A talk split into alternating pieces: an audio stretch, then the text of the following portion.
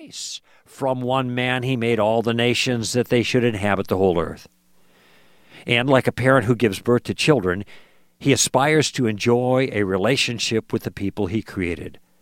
God did this so that they would seek him and perhaps reach out for him and find him, though he is not far from any one of us. When addressing Greeks, instead of quoting the Hebrew scripture, Paul quotes well known Greek poets. For in him we live and move and have our being. As some of your own poets have said, we are his offspring. Logically, if humans are God's offspring, the implication is that God must be a personal being as we are. The underlying principle is that the cause must be equal to the effect. The source of human life must have at least the same capacities that humans have. Therefore, the Creator cannot be a thing or a substance. We should not think that the divine being is like gold or silver or stone, an allusion to the idols familiar to the Athenians. In fact, the origin of human life cannot be anything that humans have created. It cannot be an image made by human design and skill. After making sure his Greek audience understands who God is, only then does Paul take them to the moral implications. If a personal God created us as personal beings, then it's logical to conclude that we stand in a personal relationship with Him. In fact, we have a moral obligation to Him, owing Him respect and fidelity, just as human offspring have an obligation to honor the parents who brought them into the world. Moreover, because Honoring God is a moral obligation. Failure to fulfill that obligation constitutes a moral fault, an ethical breach.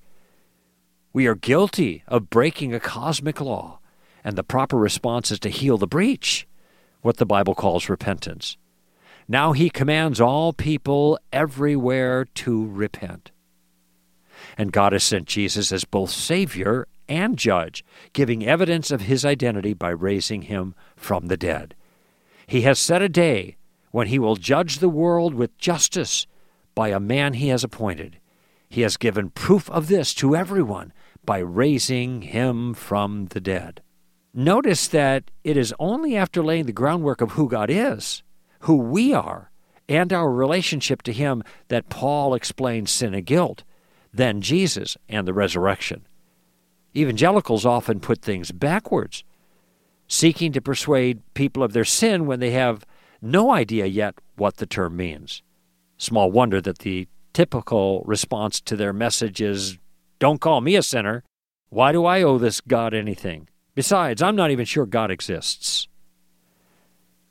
As you read this book by Greg Koukl, you will find your perspective gently being reoriented. He helps you to put first things first enabling you to perceive how reasonably and cogently everything fits together and falls into place. The Christian worldview is logically coherent. Each principle follows the one that went before, like an expertly composed symphony or a carefully crafted storyline.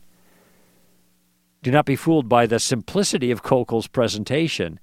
He is a careful craftsman whose clear, lucid prose sounds almost as if he's telling a once upon a time story. But his point is just the opposite.